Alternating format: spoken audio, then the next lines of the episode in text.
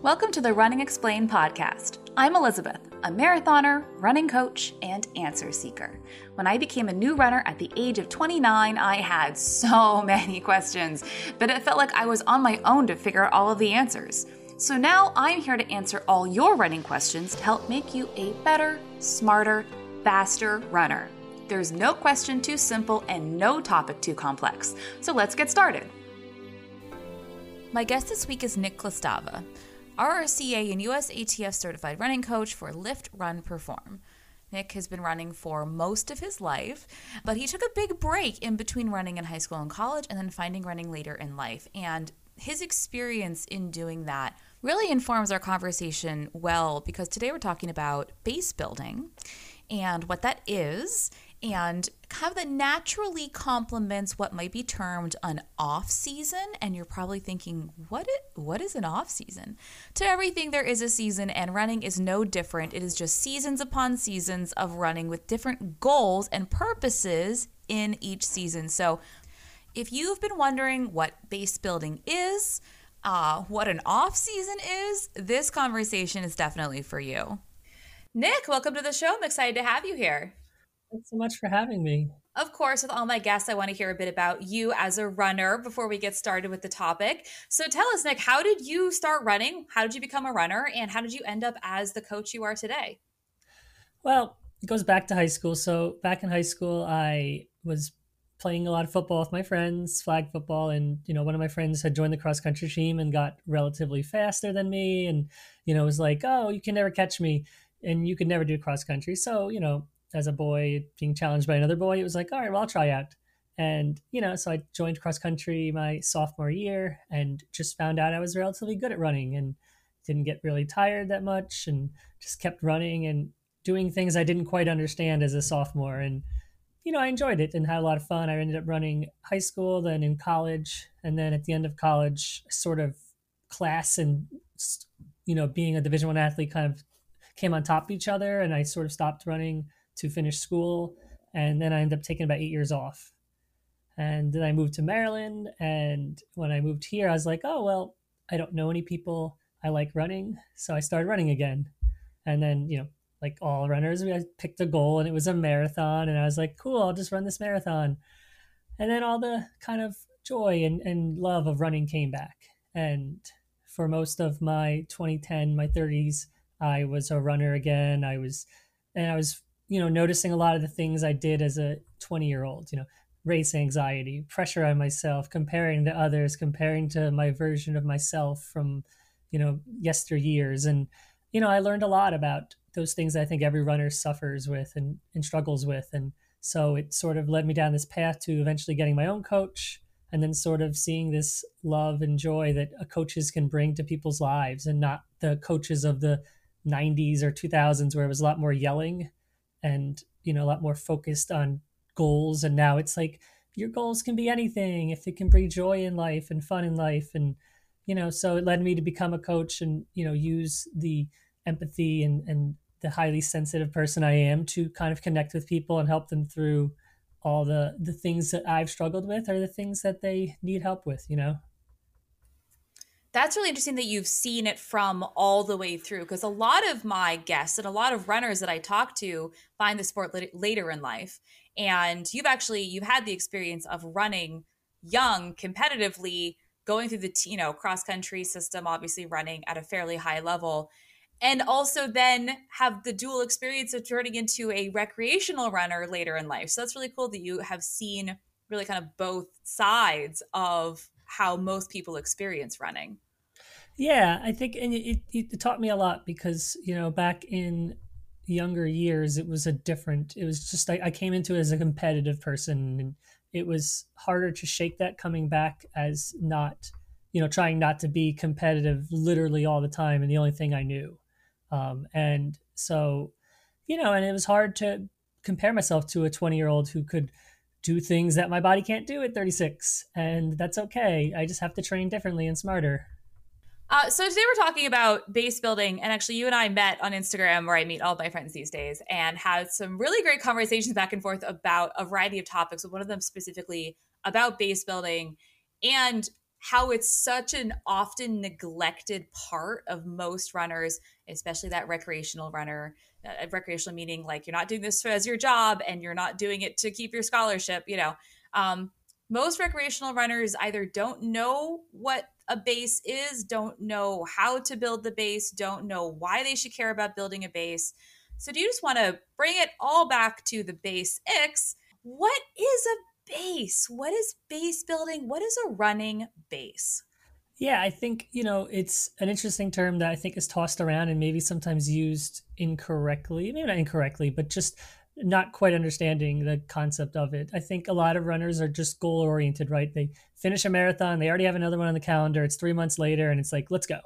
And, you know, we're just in that cycle of when's our next race and let's do it. And, you know, there's a part period where base is super important. And, you know, I'd argue that base is really the foundation that supports your training. And, you know, we, we talk about base phase starting sort of after a big race a big race being this huge stressful event where it breaks down most of the the muscles and the, the things in your body that you need to recover from. So after that comes you know it's time to work on a base. It's not time to just jump back into training. Eh, you know you can start running everyone has a different amount of time they need off after a race. I'm not going to tell you you need two weeks or one day but you do need some time to recover from the hard intensity and you do need to have build some bricks to support your next training block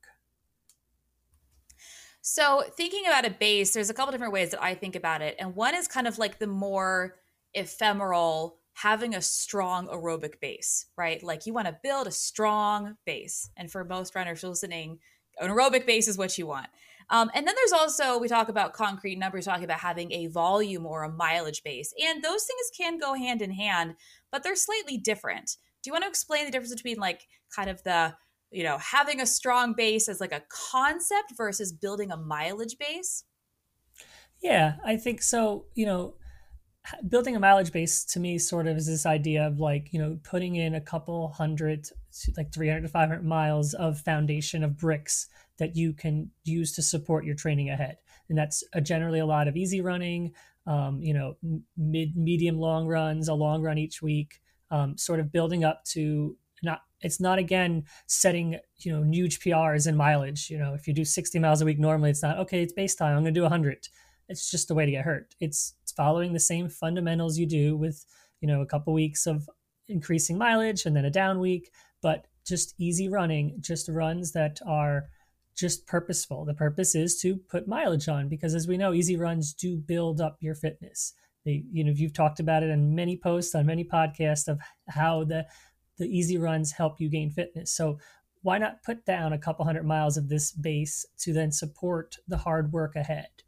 And so, you know, that's sort of my idea of the difference between the two.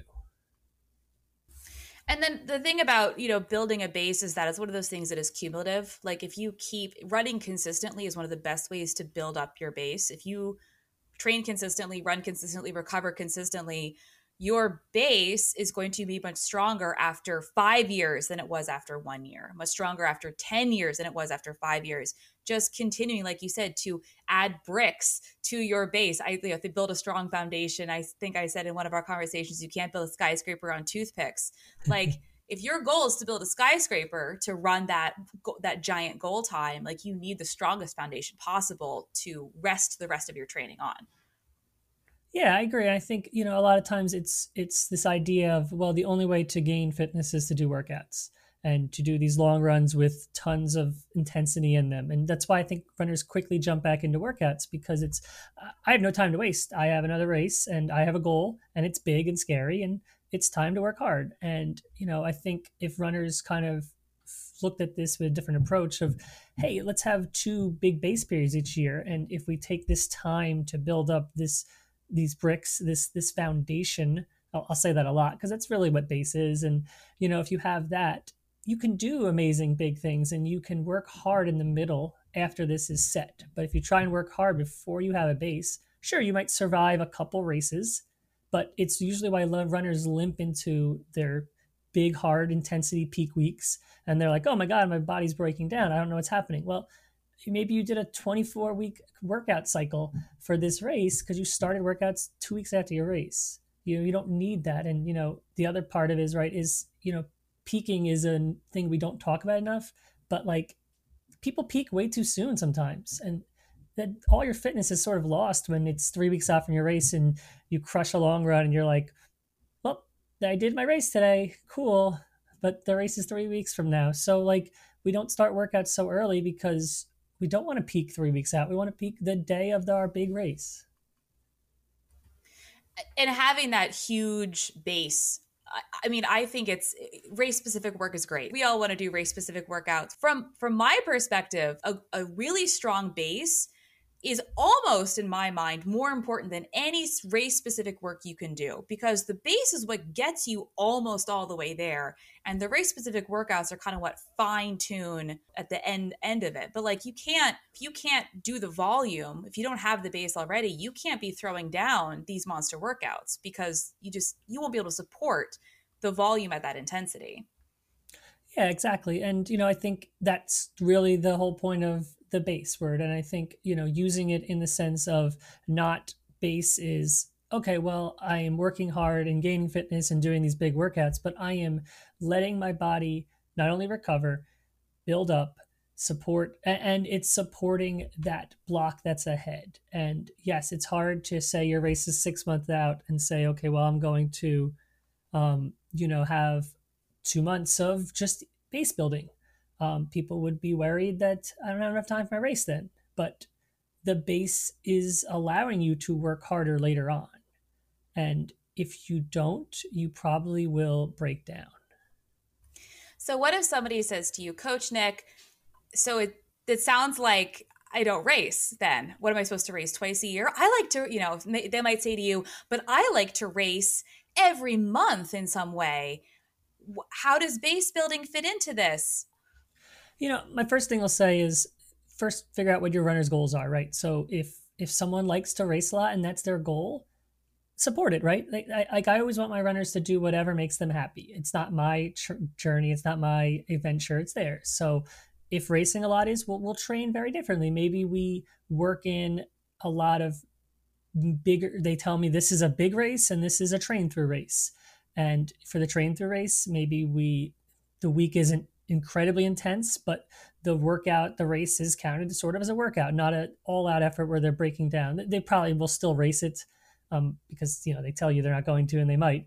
And that's fine. But, you know, then having these big periods and after those kind of working this maintenance kind of concept of, you know, okay, well, we'll have a little bit of a big break this week, not big, but like maybe an extra rest day, maybe a, a, run that supports the recovery from this to then get you to your next big goal race so you can keep training. But, you know, and or maybe just working base around them and treating their their races occasionally as fitness checks as you know okay well it's a down week let's you can do a race see where your fitness is at and then we'll you know go back to the next week with some more base but you know i think it's just always important as a coach to take your own take yourself out of the equation and what you want for your athlete. Because what i want from an athlete doesn't matter. If they're happy running for 20 miles a week and you know running these races i love that and that's amazing and let's support that. I don't want to push them in any direction right? Yeah and i think that's kind of one of the hardest things about structuring training in general especially if you're self-coached or learning about the sport for the first time and you're learning all these rules about how to train and how not to train. And in most cases you can actually do a lot of things that are technically against the rules but just because of how your training is structured. Like there's a lot of like variables being manipulated a lot of well what are you trying to do? What's the big picture look like? Can we make this work? And i do the same thing with my athletes too. They come to me and they're like i want to do this. Is this okay? I thought you might. i'm like yeah we'll make it work. You know as a coach my like you said my my goal is to support their goals and just make sure that they can do them effectively and that just means getting really creative with the training sometimes. Yeah and the answer to coaching always is maybe right? That's our that's our answer to any question right? Yeah maybe we can do that. It just depends how things go because everyone's body is different everyone trains differently. Eh, you don't know what someone's stress levels or other things are. So all that makes up to the answer the athlete's looking for, which is maybe, and then we we work towards something together. So, for people who might be confused about how base building training, base training might be different from race specific training, can you explain what that looks like, the two different things? Yeah. So base training is the uh, kind of it's you would think of it as you know let's say it, again i let my runners tell me how many days a week they're running. So someone runs let's just say five days a week. So you'd have your two off days. If they want to cross train on one of those days more than welcome to.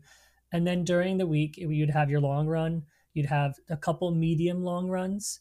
And you know i do everything by minutes so minutes based. And then you know a couple easy days. Again fitting into the usual volume an athlete has base building isn't about doubling your volume because it's all easy it's over bases as you do another base cycle sure you can increase again the base volume probably doesn't even reach the peak volume you'll have during training that's not the point of base building so, you know, base is a perfect time also to add in a new stimulus. So I always wanted a runner always wants to strength train, right? And usually what happens is we're in the middle of a training block. They feel like they're breaking down. So they go, I've neglected my strength training. Let me bring that back in. And as a coach, you're like, well, hold up. You're breaking down already. And now you're introducing another stressor. Well, this is not going to go well, probably. Like, let's build that into the base, the perfect time. Introduce this new stress, let your body take a hold of it. Because as we know, build starting strength training is usually when it's at its worst on your body.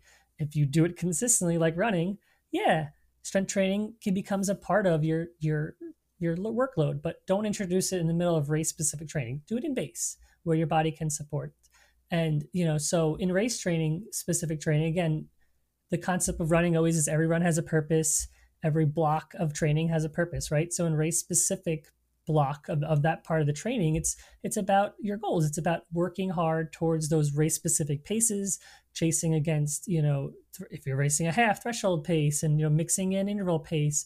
Uh, Base isn't about that. Base is there's there's in my mind two parts. There's a base building part, a couple hundred miles, 300 500 miles is a good measure of doing base. And then there's the the workout portion of base building where you work in some you know i usually add steady state runs at this point it's not something i put ever in race specific phases um, it's not it's a random area of training that sort of may or may not serve a purpose but it serves a perfect purpose in base building it's something you can build up longer and longer 20 30 40 minutes. You know for people who don't know um, steady state runs are sort of like what you could maintain for two two and a half hours. So some people that's their marathon pace and some people that's their half. And that's okay. And that's but that's sort of you build up that steady state run as it's not a huge taxing um, intense on your body but it's another run that builds up that aerobic base I really am partial to progression runs as the like workout in base building. I mean, because there can be really as self directed or as regimented as you want to make them um, anywhere from I'm just going to progress down from really easy to kind of easy, you know, or you can really go for it, kind of depending on what else is going on in your base training at that time.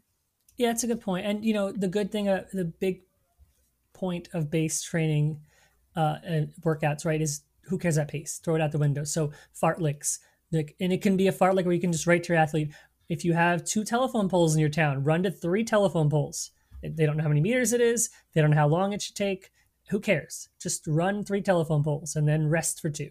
Um, you know, those types of things where it's not bringing in the race specific numbers that sometimes plague runners because it's base phase. Who cares? We're just trying to work hard on effort and, you know, have fun, enjoy it, and build this, these blocks, right? This foundation that is a very hard concept for a lot of runners to switch over to and buy into is that they are not given specific distances and paces so they're given effort duration you know instead of being like because yeah, i agree with you to tell some runners i want you to do an effort based fartlek using the landscape around you for an hour they'll look at me and go a what? I I'm on my own. Like I have to. and I'm like, yeah, go have fun with it, you know. Because for for some runners, like they learning to trust that effort. One, base building is a perfect time to do it, but that's a really scary place to be for a lot of runners who are so used to looking at those numbers. Yeah, and I think so. Funny story. So I, I got my coach in 2017, David Roche, and he one of the first things he wrote in our email was, "Okay, well, I give workouts minute based, effort based." I'm not going to give you a pace. I'm not going to tell you how to run it. And I, he's like, is that a deal breaker? Um, and I was like, uh, I've never done it before, but sure, I'll try anything. Um, you know, I wanted to I wanted to get away from the track because I've done it for 15 years. At that point, I knew every single mile pace by 100 meters. You know, I'd run 100 meters. I'd be like, this is 55, 35 pace. I'd be like, this is too much feedback. I don't want that. And you know, now I train. I tell a lot of people I train, and when I do my workouts, I don't even split them. Like, you know, if I have 10 by two minutes, I and I have a 20 minute warm up, I'll run 20 minutes. At 20 minutes, I'll run hard for two minutes around my blocks, and then I'll run easy for two minutes. And I, I never lap it. I don't know what intervals I'm running. I don't know what pace I'm running. But when I finish, I'm usually very happy with my effort because I know I put the right effort out. And I end up being very happy with my workout. If I would have seen splits during it afterwards, I'd be I'd probably maybe be upset that it wasn't fast enough. It wasn't what I expected. I expected to be quicker, you know, and so it takes that out. It lets me feel positive and I'm always putting out the right effort. And I think the key about effort, right, is and sure it's there's times where you want specific race paces, but when the more you can learn on effort, that's what you're going to race at, right? Like you really just can't stare at your watch for 26 miles of marathon. Like you have to have some semblance of effort unless you're going to run with a pace group or a friend's going to pace you. Like otherwise you have to have effort. And that's why people say I go out too hard. Um, you know, I, I, I blew up earlier. I blew up late because I went out really hard, but learning that effort in training, you know, doing a eight mile marathon pace run where you don't look at your watch and let your body find your marathon effort that day. That's huge. It's hard for runners but it's huge because if you conquer that, I don't care if you run the exact pace that you think you want to or five seconds slower. Conquering that gets you much more prepared for your race than staring at this watch or having it beep in your ear if you're one second slow or one second fast. The feedback that we get from paces when my runners are telling me something about the pace that they ran i'll give them a pace range or i'll give them an effort zone then they'll like you know in their workout feedback say something about, oh, you know, I tried to hit the split, and I'll I'll look and I'll discuss it and say, well, it looks like your effort was in the right place. That's all I care about. I care about your effort. I don't care about the exact split. I care about the effort because you're. It doesn't really matter what you run from a numbers perspective. It matters what it feels like when you do it because actually that's what's going to get you across the finish line or not like you said if you go out too hard and blow up early yeah, of my favorite mantras is workouts are about gaining fitness, not proving it. I think too many runners go into workouts and they have to prove they're X fit or they can't run their race. And that usually sometimes translates to 12 weeks of training. So 11 weeks they proved they're ready, and then one week they didn't, and then they just harp on that one, right? Uh, well, this one I shouldn't have missed this one. And no, like I, there's many times I've trained at a slower pace because I've gone by effort and then raced much faster. And that's sort of the point, right? If you do your training right and you peak for your race, you will have more fitness than on your run random training days because you're fatigued. You know, you have a lot of, uh, uh, you know, all that cumulative volume on yourself, and you taper down and don't have it for race day. This fall, I feel like, especially, has been a, a huge cauldron of anxiety around that because so many people haven't raced for so long, right? They're like, we really, nobody kind of has any idea of where they are. And there's just been a lot more of that I'm not sure how fit I am. And then there have been some really great PRs that I've seen this fall. So trust your training. That's that's really a huge part of this. Yes. So from a duration perspective, I love this because you're a you're a minutes guy.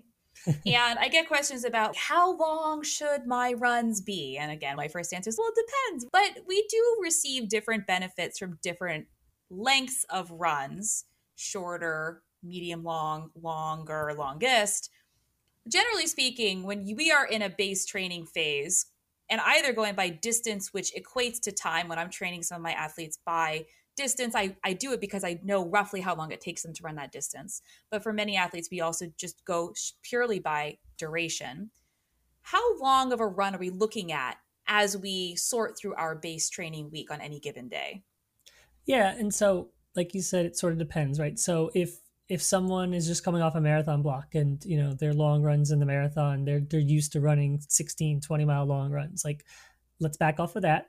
But you know for them maybe 12 to 16 maybe 12 to 14 10 to 14 would be a good long run. Or you know depending on their speeds 100 i might give them 120 minutes you know, as like the longest run you're going to possibly do. And sort of the one long run of each week, like getting to that sort of, depending what they're training for next to, right? Like if they're training for a 5K, the base is a little different. Maybe we don't even do a base phase, but, um, you know, for a half marathon, like, yeah, at that, if there's someone who's comfortably running double digit runs, sure, then they can probably get to that in their base while accompanying it a couple medium long runs. So if they do a long run of like 12 to 14, then a couple runs at 8 to 10, you know, to go along with that. And then a couple easy fill in days where it's like 45, 50 minutes. And depending, you know, since it's minutes, it's going to depend on their easy pace on how many miles. I don't really care about how many miles per week as long as it's not blowing their max out of the water. You know, we're not going from 60 to 80, but,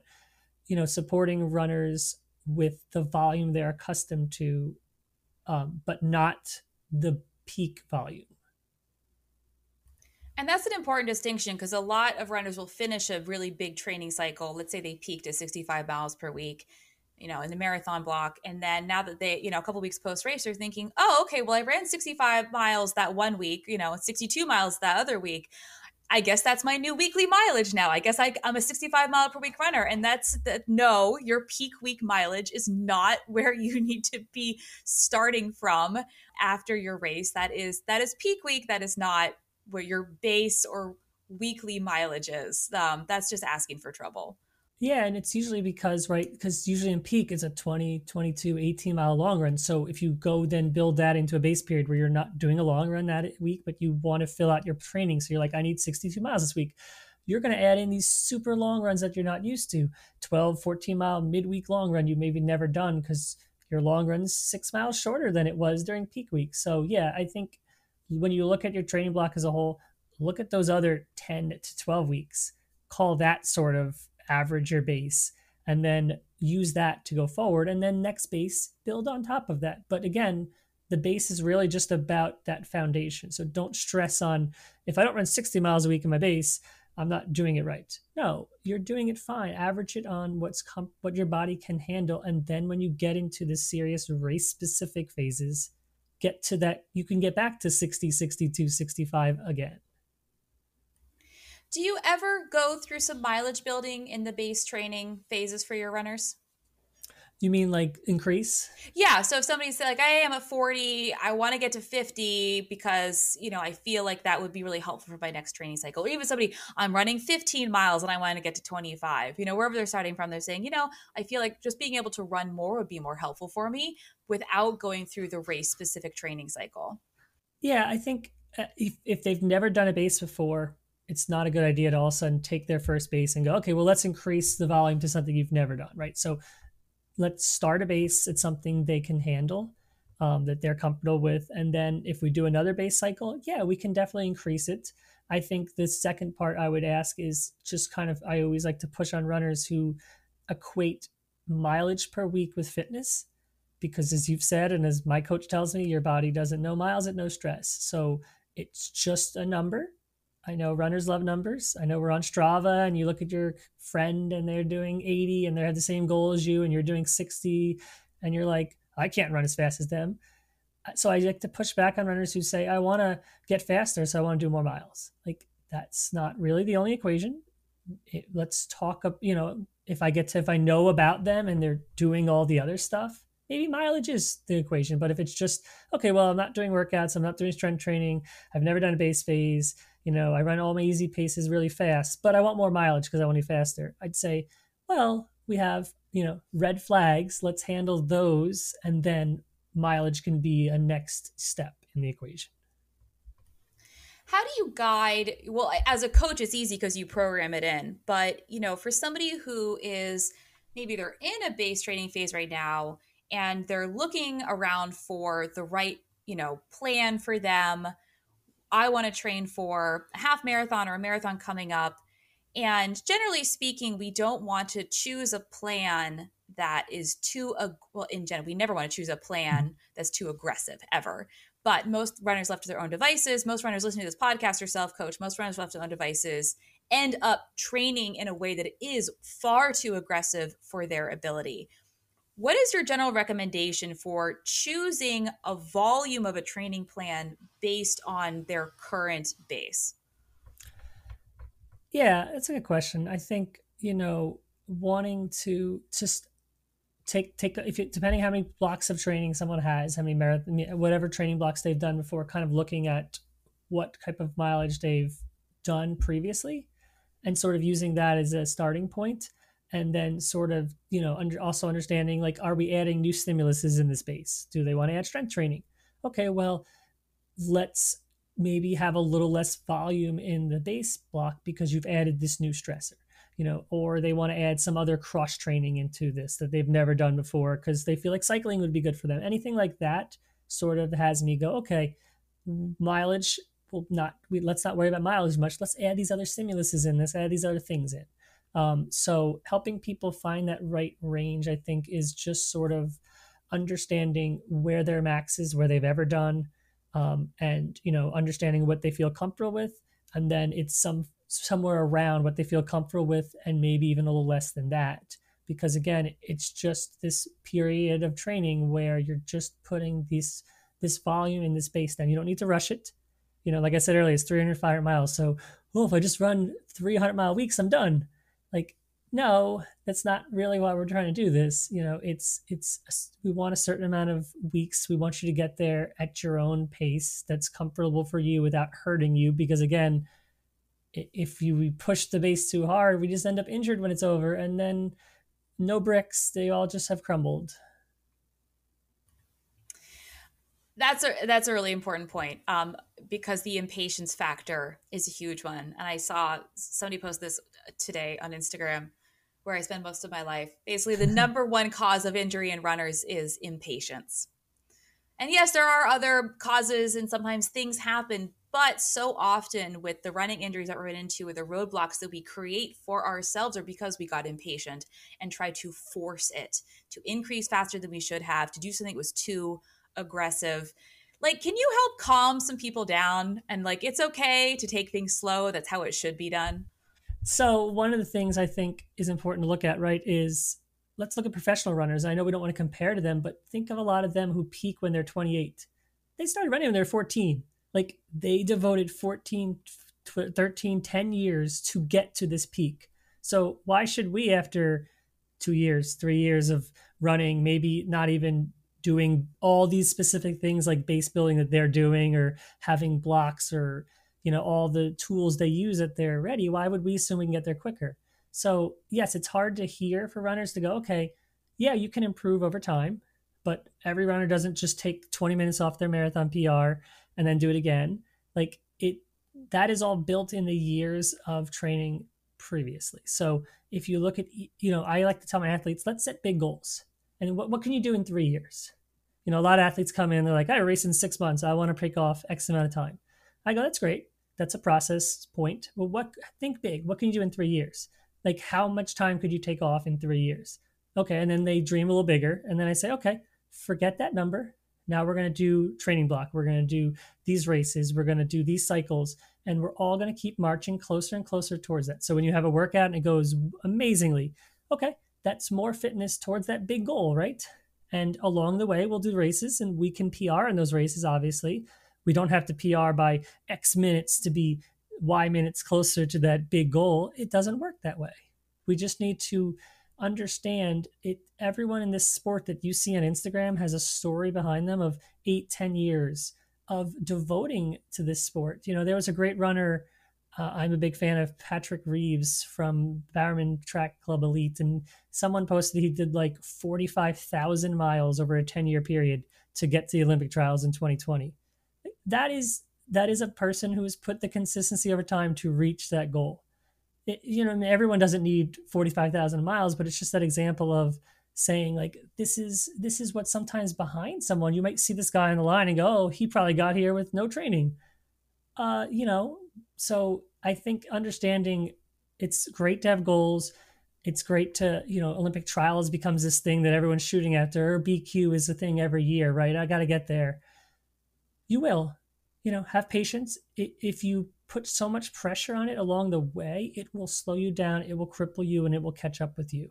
You know, when you play with fire and you do these training blocks where you increase intensity too much, yeah, maybe you survive one, maybe two, but you always get burned, right? And the burn is not like, oh, I'm out for a couple weeks. Like it is sometimes these chronic injuries you see online where people are out for two years still trying to figure out what's wrong with them. Like we don't want that. You know, we want to consistently increase over time. We can't avoid injuries.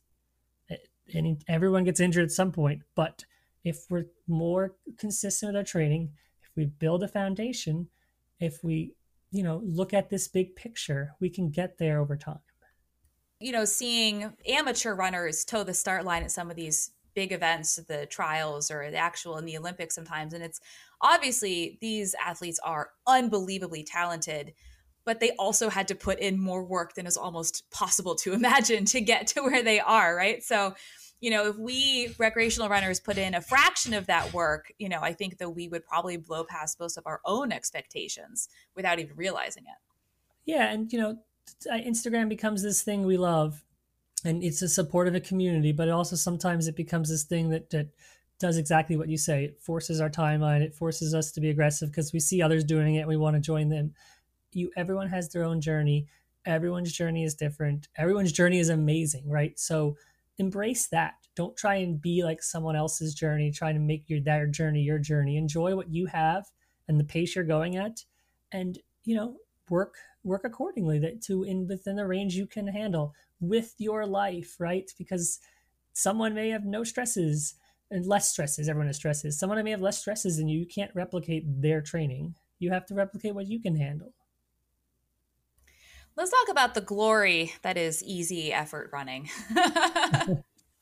um, this is a real this is a real sticking point for a lot of runners because you know they think well you know running a little bit slower than my marathon pace it's marathon pace is my slowest of my race paces i'm sure i'm somewhere in my easy zone um, but actual easy effort running is a really important part of how your training should come together.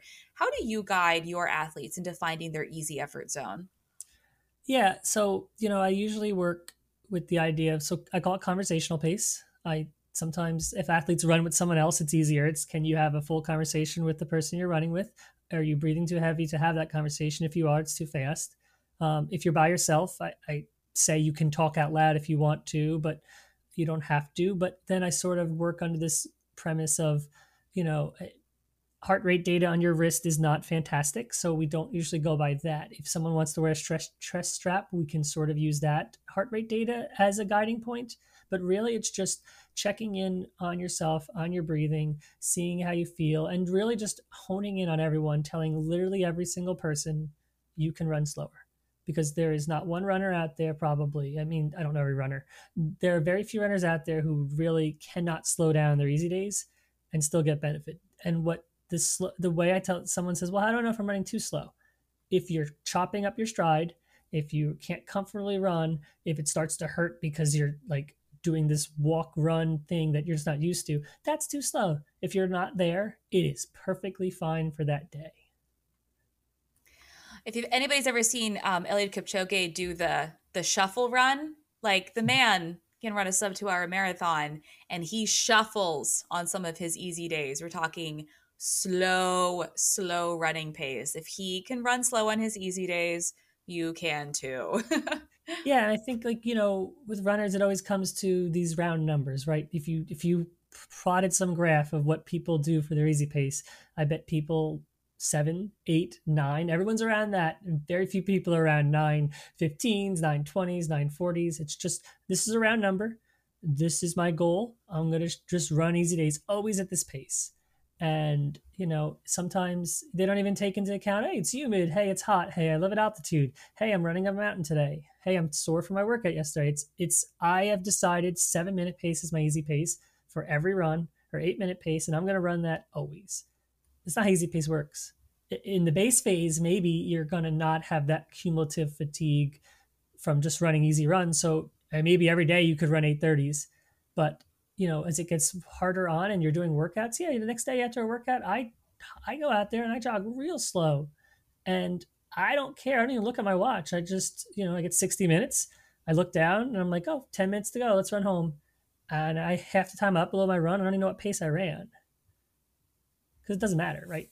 It doesn't matter on easy days. It does not matter what your pace is, and a lot of runners I feel like have the the double digit fear. Oh God, if I if I see double digits on my watch, you know, oh that's like somehow bad or shameful or like not okay, you know. But if that's where your easy run takes you on that day, if you're in that ten or 11 or 12 minute per mile range and that's your easy zone, that's your easy zone. So it's not about what the pace is, it's about how it actually feels in the effort. And I think that's such a really, really hard thing for runners to kind of that the dichotomy of the power we give the numbers when we're racing and then like we have to eliminate the power from the numbers when we're training.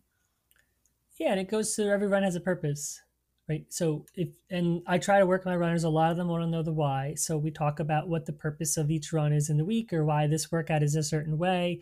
You know the purpose of easy runs is to run easy. It's literally in the name. So you do not gain more fitness running your easy runs easy you probably gain less and you hurt yourself. So as slow as you need to go to recover is what matters if if you can handle sevens but you really should be running eights and your workouts are going fine it's going to catch up with you eventually. It's just science, right? It's your body mechanics. It's it's all of that physiologically, you know, eventually catches up with your mechanics and catches up and hurts you.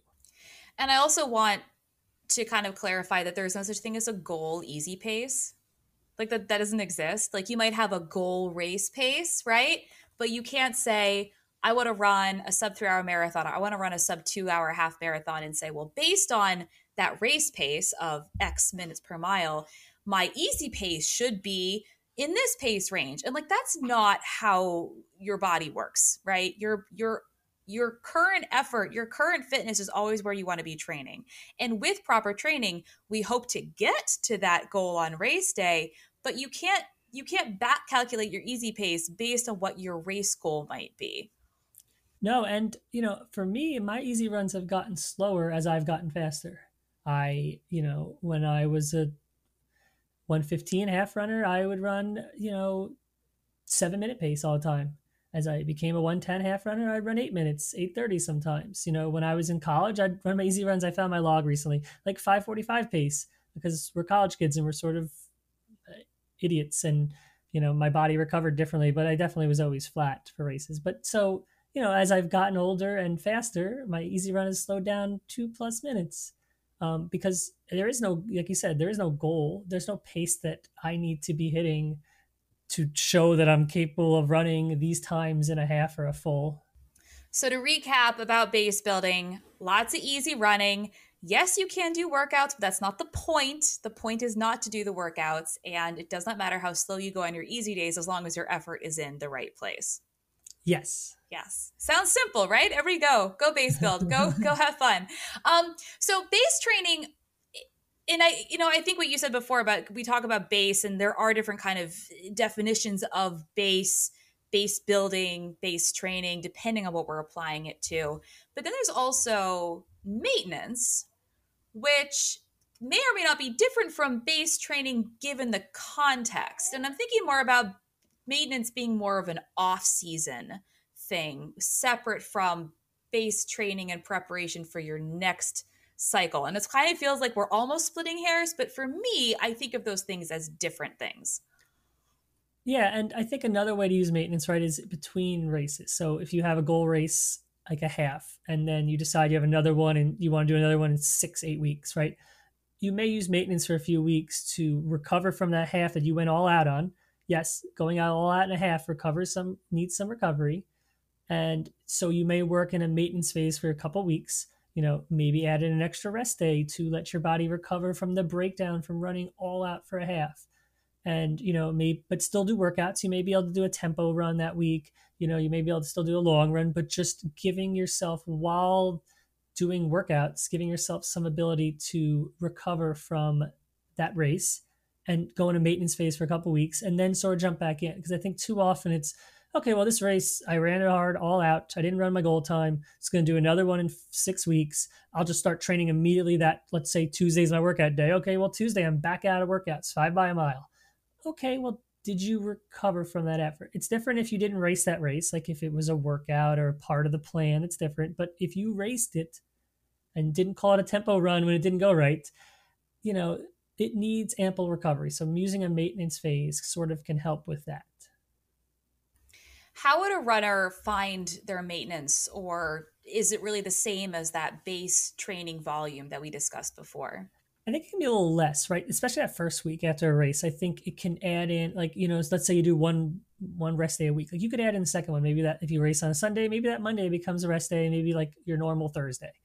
Um, you know, the runs can be a little lighter that first week, or maybe you skip your first workout. Maybe you go three easy runs, your workout's on a Wednesday, and then you go into the weekend. And if you're feeling okay, you do some stuff in your long run, or you just have a really easy week and let yourself fully recover, and then next week jump back in. Or if you feel okay, take an extra rest day, maybe a little lighter on the volume that week, but you can still add in some intensity. But I think it's really, you know, the reason why we don't always tell runners to okay run your goal race and then have another goal race four weeks later and you're going to run them both all out is because the maintenance phase is is something that has to sort of need a little more tweaking a little more understanding of what you can handle. Because if you do push too much out that's why runners don't make it to their second race um, or they end up burned out. And you know after that second race then it's a little bit now we're into a down period or injury period because it's hard to understand like pro runners struggle with it too. Like they get in those seasons and you see they do one amazing race and then all of a sudden they're pulling out the rest of the season. You know it's maintenance phase is tricky. So it's something you have to play with and see how much your body can handle. And i would say always just error on the side of caution right? Be a little less. Um, you know do a little less that week especially after the race all your fitness doesn't disappear because you had an extra rest day. You know, if you ran a great race that Saturday or even like around the right time, even if it wasn't the right time and you know your fitness is there, it's not going to disappear because you took a maintenance week or a lighter week. It's still going to be there for your next race, but it won't be there if you don't make it to that next race. I mentioned, uh, notice that you used the half marathon as an example for, hey, you race one, you have another one in a couple weeks. You didn't use the marathon as an example for running back to back marathons. Why? Why is that not really recommended? You know, I mean, you can. Uh, everyone after Chicago, a lot of Instagram people put out a lot of good information about what really breaks down in your body after a marathon. Um, I as a coach, I don't like to use my own, you know, experiences with running to coach my athletes. A lot of them recover very differently than I do, but usually for me, it takes about seven to eight weeks after my race to feel good in workouts. Like for me to have a workout that I feel comfortable with, that's a long time. So I think, you know, it's hard to take down the full weight of a marathon all out. Now, if you didn't race all out, if you ran half of it and then you kind of the rate it was humid and you just kind of threw it in. I mean, there's still a lot of wear and tear on your body because let's not ignore that humidity is terrible. Like Chicago, if you took Chicago and all of a sudden you just shut it down at half, you still ran a marathon that day. Like even if you jogged it in, it was hot, it was humid, it was gross, and all that wears on your body the same effort as if you ran that thing all out in perfect conditions. So I think it's just I don't recommend it that many. three months later, sure, maybe. I mean, if you can recover, four, eight weeks later, it's not advisable to try and do another marathon. You're just be you don't even know if you're fully recovered by the time you're trying to start another marathon, and you won't know until you're out there trying.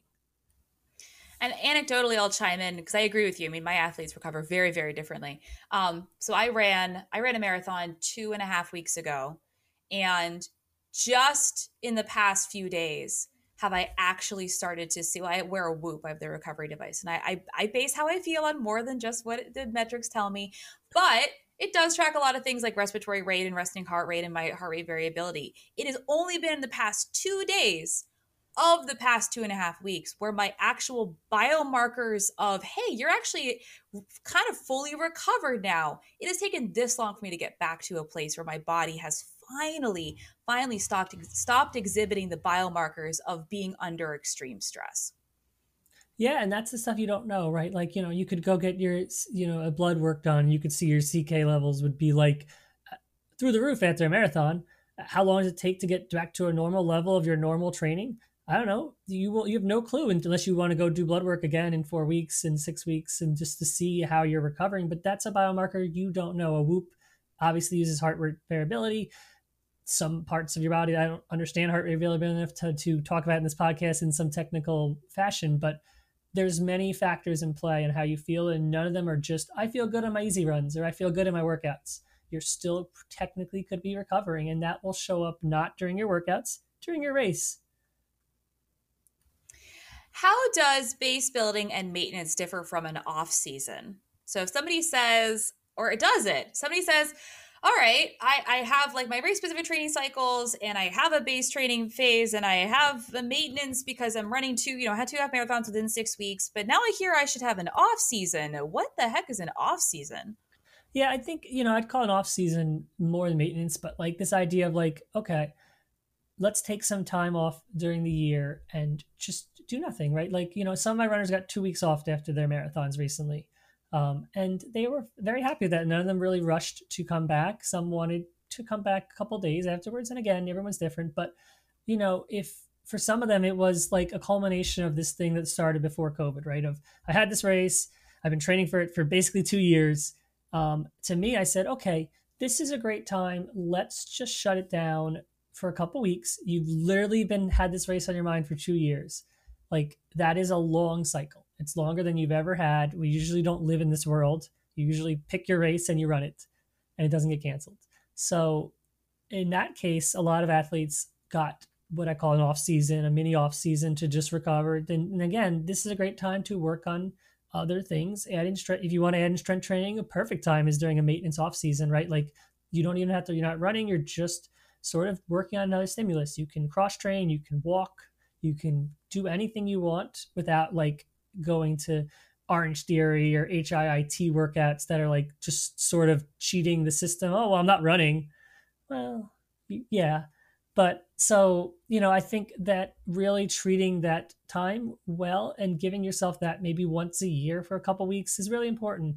A lot of runners do it in December because, you know, they'll have a November, December marathon. What better time than sort of just to shut it down for a little bit when it's usually cold where you are it's the holidays and those types of time. A lot of my runners get that. And then if they're doing boston you sort of roll right into it if you want. But you know it doesn't necessarily depend when but just having that built in sometime during the year where you just get that because you know you don't need to be training 52 weeks a year. Again go back to the pros. They take many they take big vacations when their cycle's are over but they do train very hard during their training blocks right? So if you want to ever emulate them, you train hard and then you you rest hard. What about for runners who are afraid to take any sort of downtime, whether it's proper recovery or any sort of off season, because they're afraid of losing fitness? Because, like, hey, I get it. You worked hard for that fitness. I don't want it to go anywhere either, but that's not exactly how fitness works.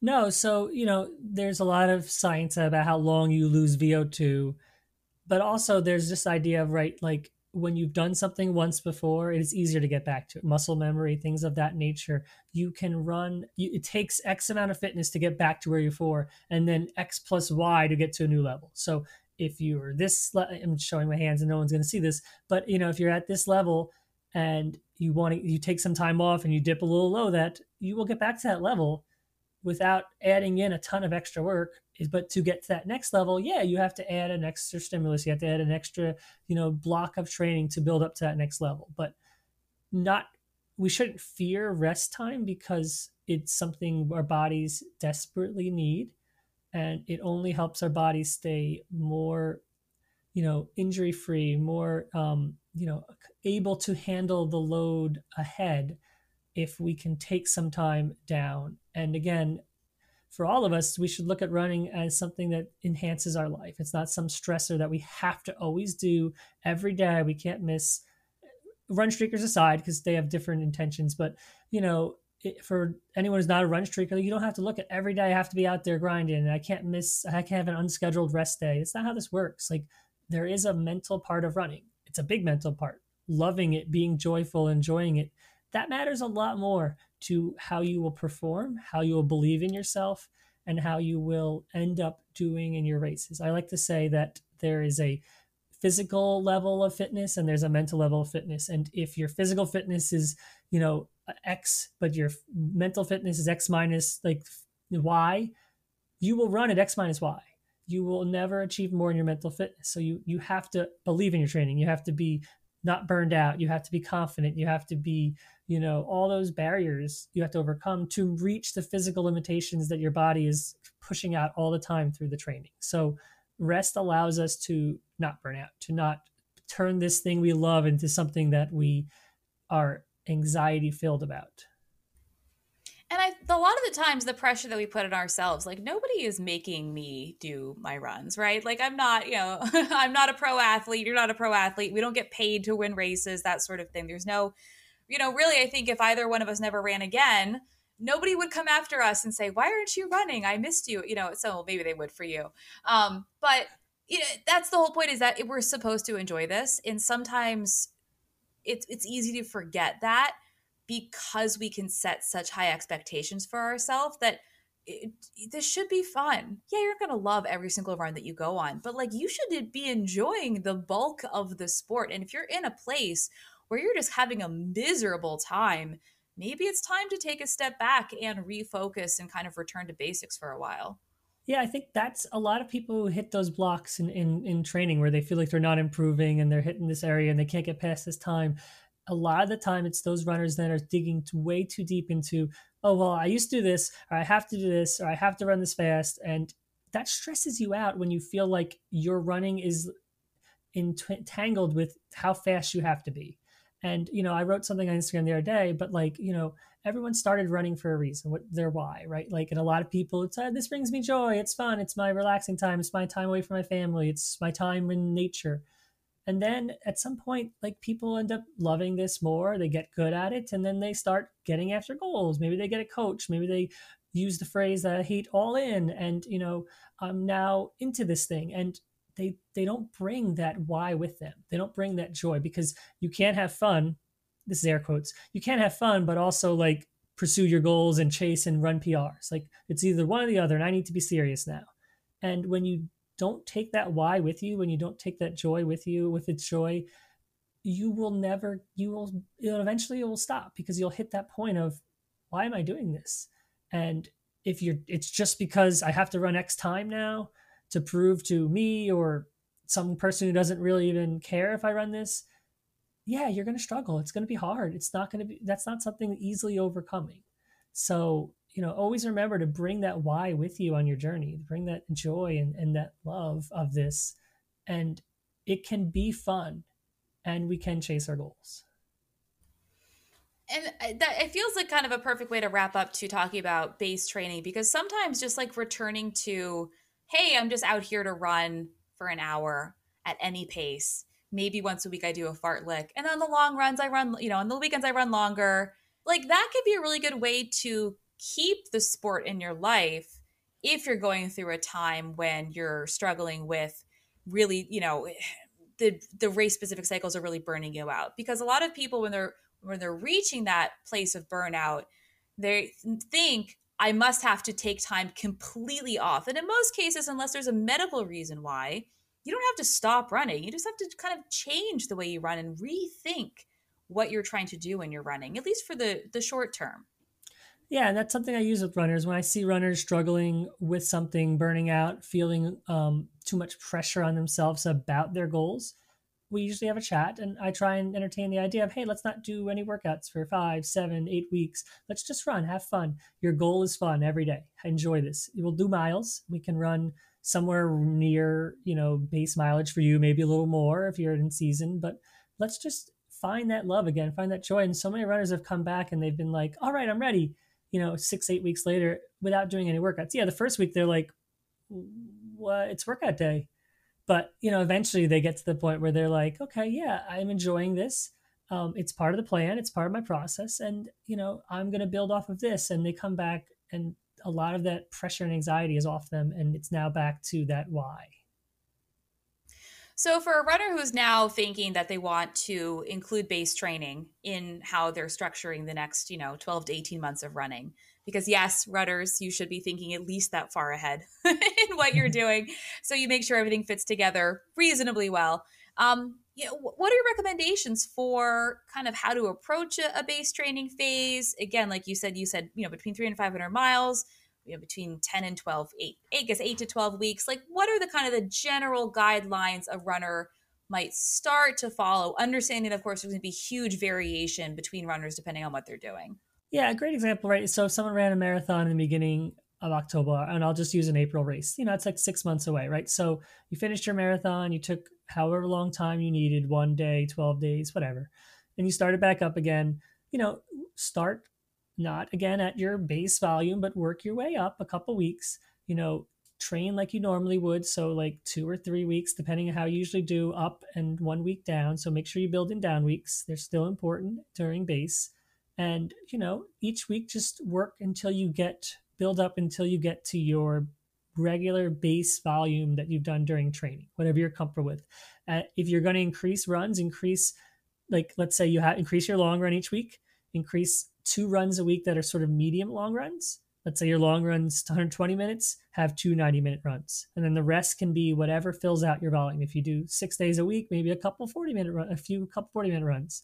And you know that keep building up those those medium long runs in that long run and do this over about six to eight weeks 300 500 miles. Like that's probably you know you know if you don't get to you should get to 300 miles after eight weeks depending. If you're not it's fine. But like and then sort of you can if you want to and you have time you can work in a little um, workout phase where like we talked about you know four to eight weeks.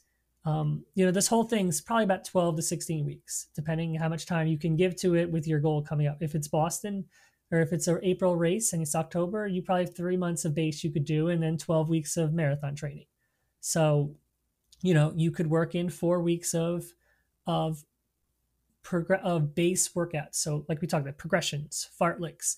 You know, you could jump in a race if you can really av- avoid the caring of time. Maybe don't even wear a watch. Some athletes put tape on their watch. Like, who cares? If you can go in this race and not care, but just run hard, you know, and 5K can be a great fitness check during, um, you know, a down week. So let yourself be sort of recovered that week, a little lighter load, and then go run a fitness check just to not judge anything, I don't care. No, don't care where you're at during your base block, but I bet most people will be surprised how much fitness they still have just from doing base training. And so, and then, you know, like I said, progression fartlek runs for those four to eight weeks, and then get your 12 weeks in, and then, you know, start go now get into the race, get into the race specific training. And with all that behind you, you will not have, let's say, if you're start in October, you won't have 24 weeks of workouts all under you because you started the two or three weeks after your race where you might burn out where you might you know be mentally fatigued going into the most important weeks. Now it's a 12 week plan with an enormous base behind you that didn't have much intensity. So you should feel good going into it. And that would be a great way to start a base if you can build that much time. If you have three months okay maybe it's not a great time to try and build in a base to your next marathon but maybe for your future one give yourself a little more time and I'm just going to put the kind of harm reduction caveat in that if you are following a 12 week long marathon training cycle, that presupposes that you have a pretty serious volume behind you. This is not somebody whose very first marathon training plan should be 12 weeks long, right? This is somebody who has a, a relatively high mileage base already that allows them to only need 12 weeks for this one race. Yes, that's fair. I, I, you know, working on assumption if you put out a good base, then you can roll right into it. If you, if you've have no base, don't just do a 12 week plan. 16, 20 weeks is much more ideal. Yeah, I mean, because too, so if you have 12 weeks of the race specific and like two to three, or sorry, 12, yeah, 12 weeks, so three months of race specific and two to three months of base building, that's five to six months of technically working towards that one race goal. So, yes. you know, it is much longer than 12 weeks. And I think a lot of people, when they're putting together their, you know, their, their training planning and saying, well, this, cycle is 12 weeks long and this cycle is 16 weeks long. And it's like, well, you actually start preparing for your cycle in the months ahead of time, whether that is a base training or a maintenance or whatever the thing is. It's not just about the actual weeks you spend training for that one race. Yeah. And another good work I didn't mention, but hills, right? So, you know, hills are great again because there's no emphasis on speed or time. Just find something that's steep and run up it for a minute, two minutes, and then jog down and then do it again and do it however many times you want five, six, eight. I don't care. But like hills are great and they're great sense of fitness. You're running up something, you're not really putting the same type of load that you would stomping on a flat ground. And it's a great time to put into um, the base phase. You know, some larger hills, don't overdo it. But again, just like fartleks and other things, it's these it's these emphasis on these workouts where we're not caring about our paces and we're just running and we're enjoying it hills are great and i people always ask what's the perfect exact you know, uh, incline and dis- length of the hill. And I'm like, the perfect hill is the one that's near your house. Whatever that hill is, that's your hill, right? The most convenient hill to you is the hill you should be doing these, you know, I call them hard uphills on. Yes. Don't overcomplicate it. uh, Nick, this has been really wonderful. I hope that we have educated the listeners on what base training, what base building is, and why it's so important to actually spend time working on your base, really, no matter what you're training for.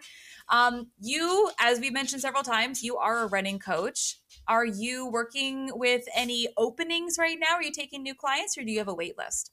I have a couple spots open, but then after that, probably a wait list for probably a little bit of time. So there's, you know, a few spots, a couple spots for the fall going into next year. Hopefully someone has them. If you have a marathon early next year, it's a great time to start now. Um, you know, I like to tell athletes, uh, you know, sort of this idea of like, it takes time to work with a coach, right? It takes time to learn each other. It takes time to learn. I don't know you most likely. I need to learn what works. In three months, it's very rare for me to figure out what exactly you need, how many miles, how to adapt to your life, what stresses you have, all those things. I can't get it in the initial call. So understand that, yeah, if you have a race, it's fine. We can work together, but give some investment to this this idea of coaching. Don't just go in and expect I'm gonna get a coach, I'm gonna get a PR, and then I'm gonna get another PR. Like this don't the relationship is much more than that. To me, it's about you know much more than just these pr and numbers. It's helping someone supporting their life being there a part of their journey you know and helping them navigate the complexity of all this. So um yeah a couple spots available. Nick thank you so much. If you're not following nick on instagram you should. N Klastava you find him on Instagram, follow him. He shares wonderful coaching information and really funny reels. You've mastered the reel. I'm very impressed by that. So that's going to be linked to, uh, below in the show notes. And Nick, thank you for your time. This is a great conversation. Yeah, thank you so much for having me. It was so much fun. I hope you've enjoyed this episode. Don't forget, you can always find and follow me on Instagram at Running Explained. And if you're looking for a coach or a training plan, check me out. Visit my website, runningexplained.co. That's runningexplained.co. See you next time.